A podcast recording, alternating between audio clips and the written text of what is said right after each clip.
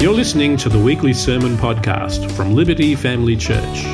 For more information about our church, head to the website libertyfamilychurch.net.au. I got a story to share with you guys. So I don't know if that's something that you'd like to do. I'd like to do it. Always like reading stories.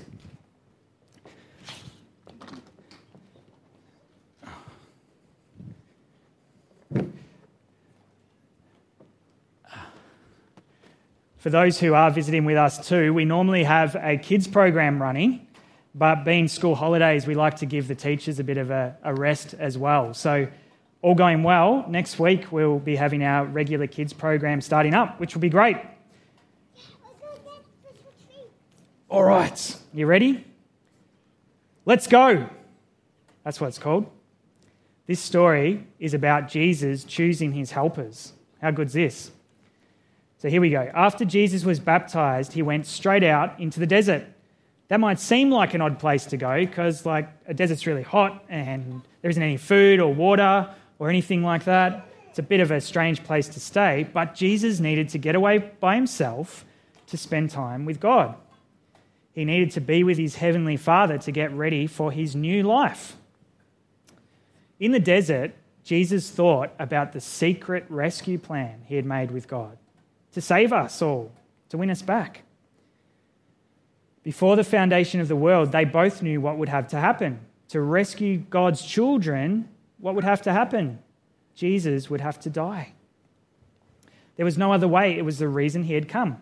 Now, that old enemy, the one who had spoken through the snake back in the garden, he didn't want Jesus to remember God, to re- he didn't want Jesus to rescue God's people.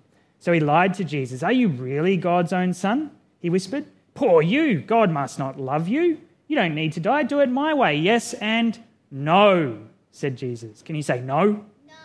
No. Say it like you mean it. No. No. No. That's right. That's how he would have said it. He said, Do you know what he said? He said, I will do what God says. That's a heart that wants to obey, isn't it? And from that moment on, nothing would ever be the same. Jesus wasn't like Adam, he was a new kind of man. He would not believe a terrible lie that the enemy spoke. Jesus knew God loved him and would trust God no matter what. It was just as God had promised to Adam and Eve all those years before. Jesus had come to do battle and get rid of the sin and the darkness and the tears, and he would suffer, but he would win. That's what we've just celebrated in having communion. And this is what I want to share with you today, because this is about what I'm sharing with all of us today. Jesus left the desert and set about the great rescue. He was going to get God's people back, but first he needed to find some helpers and some friends. He had a lot to do. He would need some people to help him. Who would make good helpers, do you think? Who would be good helpers for Jesus? Disciples. Nice. Good work. Clever ones? Rich ones? Do you need money to be a good helper to Jesus? No? Fishermen ones, that's right. Some people might think so, but I'm sure by now you don't need me to tell you you'd be wrong. Because the people God uses don't have to be clever or smart or anything like that. They just have to need Him a lot. They just have to need Him a lot. One day, Jesus was walking by the Sea of Galilee when he saw some brothers and friends mending their nets. They were poor fishermen. Jesus called out to them and said, Let's go. Peter, Andrew, James, and John looked up at this man on the shore and they couldn't explain it. Their boats needed to be put away, their nets needed mending, fish were still wriggling in their nets on the shore. But there was something about this stranger that made them just drop their nets and their fish, leave their boats and everything, and follow him. This God man was like no one else they'd ever met. When they looked at Jesus, their hearts filled up with a wonderful forever sort of happiness. And inside, it was as if they were running free in an open field. Have you ever run free in an open field? Yeah, it's a good feeling, believe me. Jesus asked 12 men to be his helpers Peter, Andrew, James, John, Matthew, Philip, Bartholomew, Thomas, another James, just to confuse things, Simon, Thaddeus, and Judas meeting Jesus would change all of them forever. Okay, can you get out from there, please, young lady? Out you get. So, me- meeting Jesus would change all of them forever. So, Jesus called these people to come to him. Jesus called these people to come to him. Said, "Let's go." And did you know that that is what Jesus still says to all people, to all of us, even today? Okay. Oh, thanks, kids, for listening to that message. sort of. Tough crowd this morning. Of course, it's, it's my own daughter who would, would do that, isn't it? Okay, Naomi, listen. It's time for you to now get down there with mum, okay? Thank you.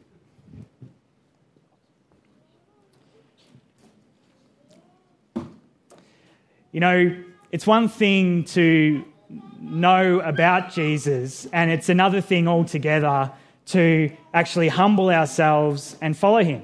You know, to, to take that call on when he says, Hey, come, follow me, to actually follow him as disciples.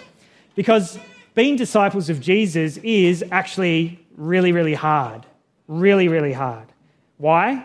Because true followers of Jesus deny themselves, take up their crosses and follow him, and lose their lives for the sake of the gospel.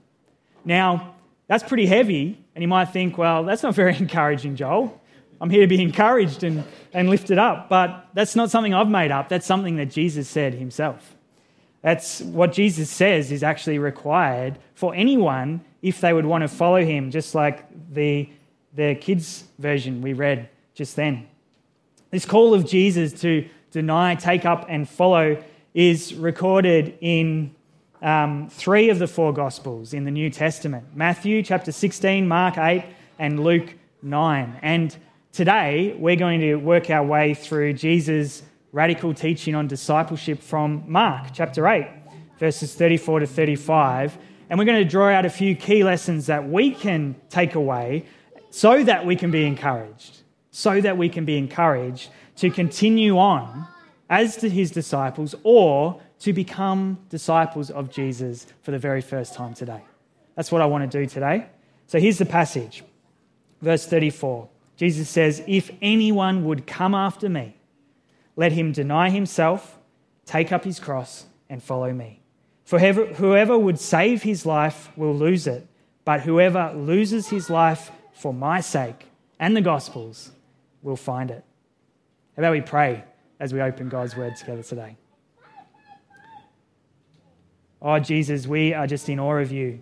We are in awe of you. We, just like those that story, the way it put it, as these men just looked at you and they knew something was different. They, at that stage, they didn't really know what it was, but, but they had encountered, even at a, at a very immediate sense, the wonder of who you were and who you are.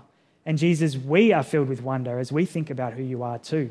So, Jesus, we pray today that you would help us to have open hearts and open minds, open spirits to receive the encouragement that you have for us today.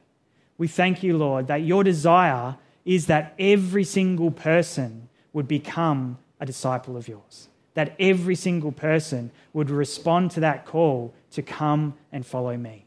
So, Lord, we pray today, no matter whether we've been a Christian for 40 years or, Lord, whether we're a skeptic or an agnostic or an atheist even right now, Lord, we pray by your Spirit that you would speak to our hearts and lead us in what is actually true. So have your way in us today, we pray. In Jesus' name. Amen. Mm. What comes to mind when you think of denying yourself? Maybe denying yourself, it's like, oh, I better not have that second helping of dessert when it's offered. Maybe it's that. I don't know. Is that, is that something that you, doesn't that look good? that is a no bake cheesecake from taste.com.au if you're looking for that. I'm leading you into temptation, aren't I? So good. What do you think Jesus meant when he said, let him deny himself in Mark 8:34? Well, the, the word that Jesus uses there is taken from the Greek uh, which means to completely disown, to utterly separate oneself from someone. Know, interestingly, this is exactly the same word that Jesus uses in Matthew chapter 26 when he tells a horrified Peter that he's going to disown him three times. So he says to Jesus, uh, to Peter, that he will deny or aparneomai him three times. No wonder Peter, knowing Greek, responded with passionate words to Jesus in verse 35 Even if I must die with you, I will not deny you. I will not do that to you, Jesus. There is no way I would do that to you. Can you imagine, as a close friend and a disciple of Jesus, hearing your rabbi, the one you're following, the one you've invested and sacrificed everything for, to say that to you? You can understand why Peter gave that kind of impassioned response that he did. And this same word that Jesus used to describe what Peter is going to be doing is the same word that Jesus uses to describe the degree to which we actually must deny ourselves if we are to follow him. Jesus says that we need to completely deny ourselves. Now, John MacArthur, a pastor from the US, he explains what this actually means quite well. He says this is exactly the kind of denial that a believer is to make in regard to himself. He is to utterly disown himself, to refuse to acknowledge the self of the old man. Now, in saying what he's saying, Jesus isn't suggesting that we're not important, that we don't have needs, valid needs, right needs. He's not saying that we should not look after ourselves, that we not, should not take after, care of ourselves, after all, we're children of God. We're created in His image. Our Heavenly Father knows each one of us by name. We're of immense value to Him. He cherishes and loves each one of us completely. No, that's not what He's teaching. But what Jesus is getting at is that we need to give up anything or deny anything at all that we would want or seek that would stop us from following Him and doing His will. That's what Jesus is saying in terms of dying to self in order to follow him. You know, that's the first key to discipleship. Jesus says, You want to follow me? You can't live for number one as your number one anymore. I need to be your number one. You need to, you need to do what I say. You need to be obedient no matter the cost. This is what it means to follow me. Jesus calls us to no longer live for ourselves with our own needs and wants as our highest priority, but actually to deny ourselves and joyfully commit to living for God with His needs and His wants as our highest priority. Because when we do this, we actually become free. This is when we become free in life and free to serve Him. You know, we can no doubt all think of different examples of people that we know in maybe probably in our church community. More broadly, some of our well-known Christians, I guess. You know, you think of Mother Teresa, who literally sacrificed everything, sacrificed her very life to do exactly what it was that God called her to do. You know, you can probably think of countless others as well. That's the kind of self denial led by the Spirit, obviously. It's not denial for the sake of denial, living a poverty, life of poverty because you think that will somehow please God. No. God might call you to that, or He might just call you to live sacrificially in your workplace for Him. But whatever it is, that is the kind of denial that Jesus is calling us to. So that's the first thing Jesus shares about discipleships. Dis- disciples of Jesus deny themselves. And here's the second disciples of Jesus take up their cross and follow him. Mark 8:34 If anyone would come after me let him deny himself and take up his cross and follow me. So, what does Jesus mean when he calls us to take up our cross and follow him? I really like, again, what John MacArthur shares about what Jesus is getting at here. Here's what he says He says, Taking up one's cross is not some mystical level of selfless, deeper spiritual life that only the religious elite can hope to achieve, nor is it the common trials and hardships that all persons experience sometime in life. To take up one's cross is simply to be willing to pay any price for Christ's sake. It is the willingness to endure shame, embarrassment, reproach, rejection, persecution, and even martyrdom for his sake. Wow. You know, Jesus' followers back then, they knew exactly what he was getting at when he said, If you want to follow me, you need to take up your cross.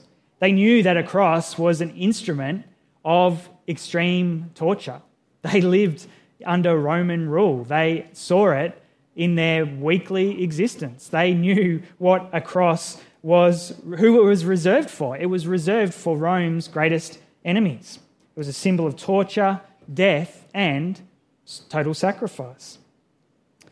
You know, they Jesus' followers in in it was common in those days for like Jesus had to to endure the cross, carry the cross in through public areas while people are watching on. People would have seen other people carrying a cross to knowing that they were going to their death. That's what Jesus' followers would have known. And they knew that when Jesus said to actually take up a cross, it meant that he was saying, if you want to follow me, you need to give your life completely to me, holding nothing back, risking it all to follow me, no matter the cost. You see, when Jesus is calling us to take up his cross, he's calling us to give ourselves completely to God.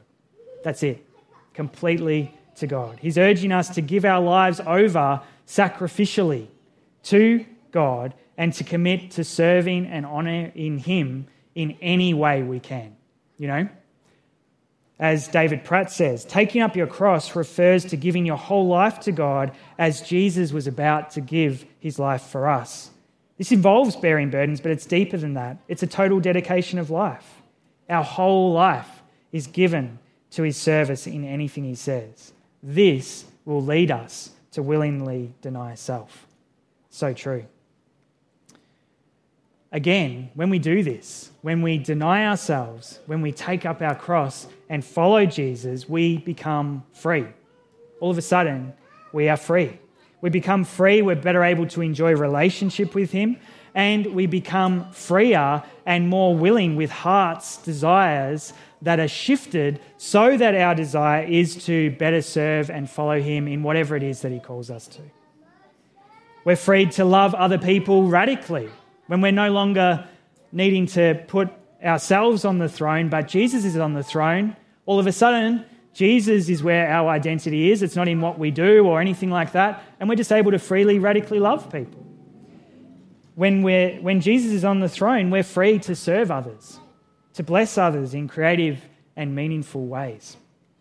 When we deny ourselves, take up our cross, and follow Jesus, we are actually freed to a greater degree to become the kind of disciples that he actually calls us to be.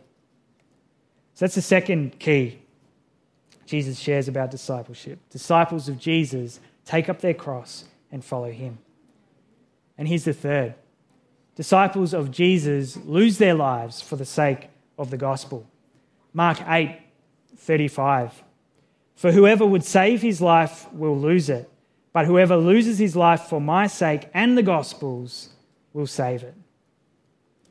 You know, this is, in many ways, Jesus' way of summarizing his teaching when it comes to discipleship, to just really bring it home for us, to really nail it home.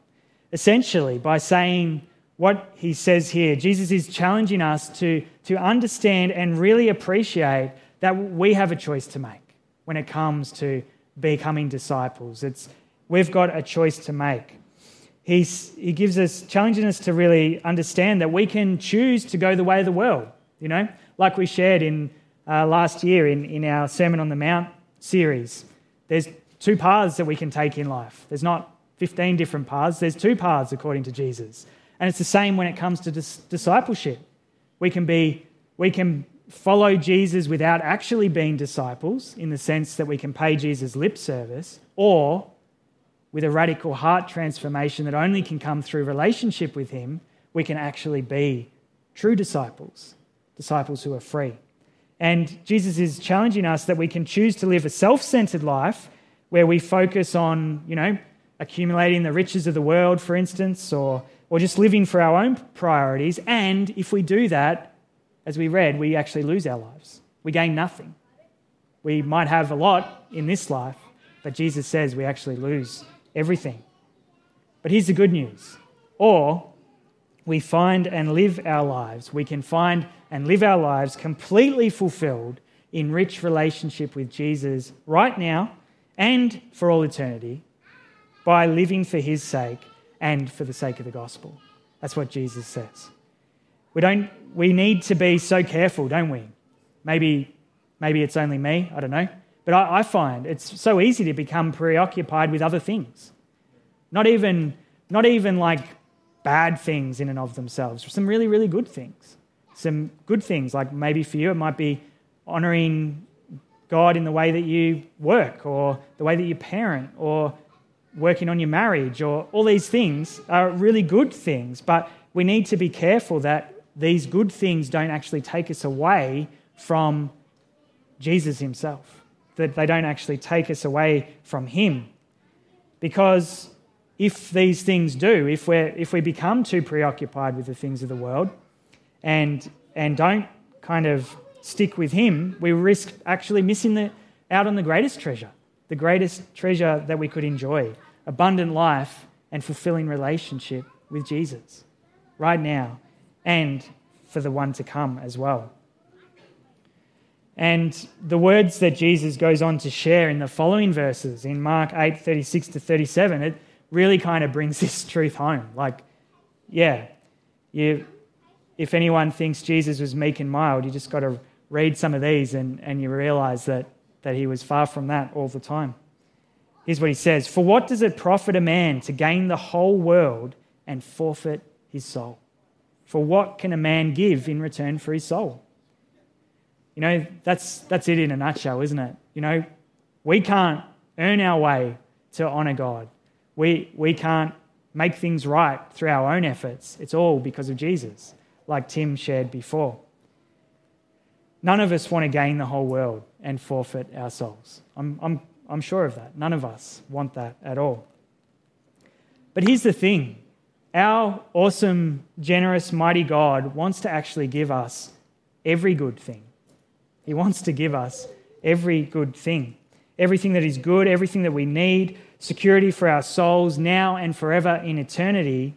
And we can have all of that through relationship with Jesus. It all comes back to that relationship with Jesus. All that matters in life, ultimately, if you can do nothing else in life, if you would see the only thing that you could succeed in as in life as being relationally close with Jesus, then you've won. Like seriously, you have nailed it. You have not wasted your life. On the flip side, if you've achieved everything, every human accolade, every possible award or degree, or your bank balance is just like going Jeff Bezos level, like seriously, you have lost it all. You've, you, you, sadly, Jesus says we actually, we've missed it. We've missed the whole meaning and purpose of life, why we exist. And relationship with Jesus is everything and relationship with Jesus, as he said, it comes through humbling ourselves, becoming disciples of his, and then continuing to grow as disciples. Who knows that it's not just a once off thing to become a disciple? Certainly not. And as we've been reminded of today through exploring Mark 8, if we want to come to Jesus, if we actually want to take up that call when he says, Hey, come, follow me, walk with me, become my disciple, Allow me to lead you in life. If we want to truly enjoy a relationship with Him and be truly free, the key is to deny ourselves, take up our cross, and follow Him. I want to encourage all of us today. I want to encourage all of us today to, to resolve afresh to do this.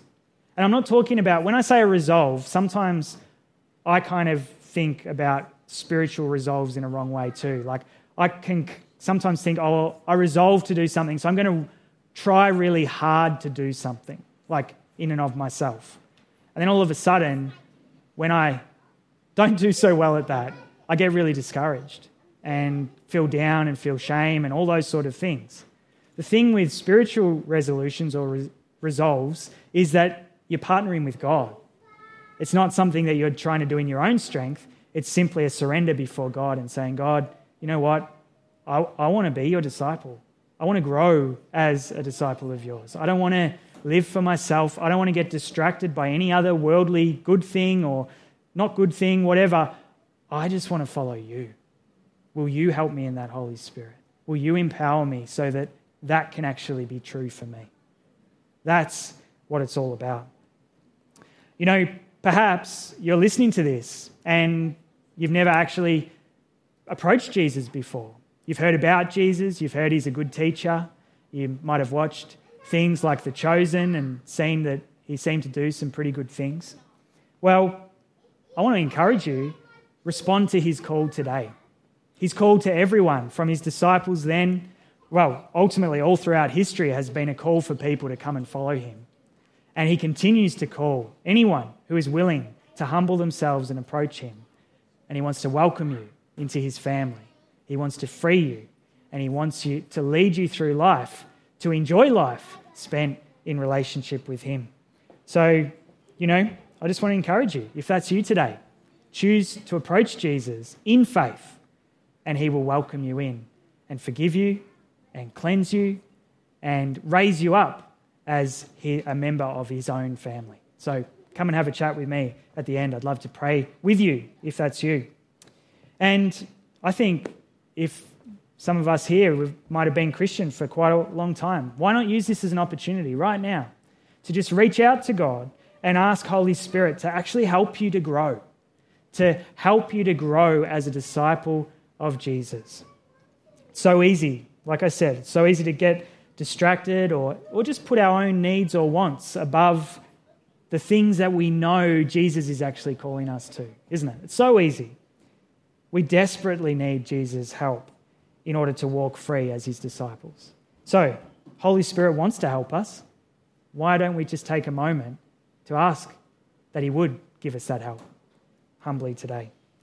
So, we're going to take a moment right now just for some personal prayer and reflection, and then I'm going to pray and close in a while. So, yeah, just connect with God. Talking with God is what prayer is. So, if you don't know how to connect with God, all you need to do is talk with Him. Talk with Him in your head or out loud, doesn't matter. He hears, He knows. Reach out to Him now. You just want to say thank you, Jesus. I want to say thank you that for your incredible love for us that doesn't say, go away from me, but says, come to me. And Lord, we pray today that as each of us, no matter where we're at, whether we're reaching out to you for the first time or whether we're reaching out for you for the number of time we can't even imagine over the years, Lord, it doesn't matter. We thank you that you are always ready to reach out to, re- return to your children, return that effort when we reach out to you, Lord. So we pray, God, today as we have reached out to you, as we've declared, as we've as we've committed ourselves afresh with your help and through your power, Jesus, to grow as your disciples. We pray, Lord, that you would do that in our hearts, that we would grow as followers of you, that we would be people who do deny ourselves, that we would be people who do take up our cross in order to follow you, who don't go the way of the world where it's all about number one, but Jesus, we truly make you reign as number one in our lives. Would you move in our hearts, Jesus, we pray? Because, Lord, we just want to be sold out for you. We want to be live radical lives that make a real difference as we partner with you in seeing your kingdom come and your will be done in Healesville, the Yarra Valley, and beyond. So, Holy Spirit, would you guide us? Would you embolden us so that we can rise up to greater levels, greater depths as your disciples who truly deny ourselves, take up our cross, and follow you. Help us, Jesus, to lose our lives in the sense so that we can truly embrace life in you. For your glory, for the good of the world, and also, Lord, ultimately for, for our good too. So we thank you, Jesus, and we praise you, Lord, for the cost that is involved with discipleship, but the cost that we can pay because of relationship with you. So take us deeper, Lord, we pray. In Jesus' name. Amen.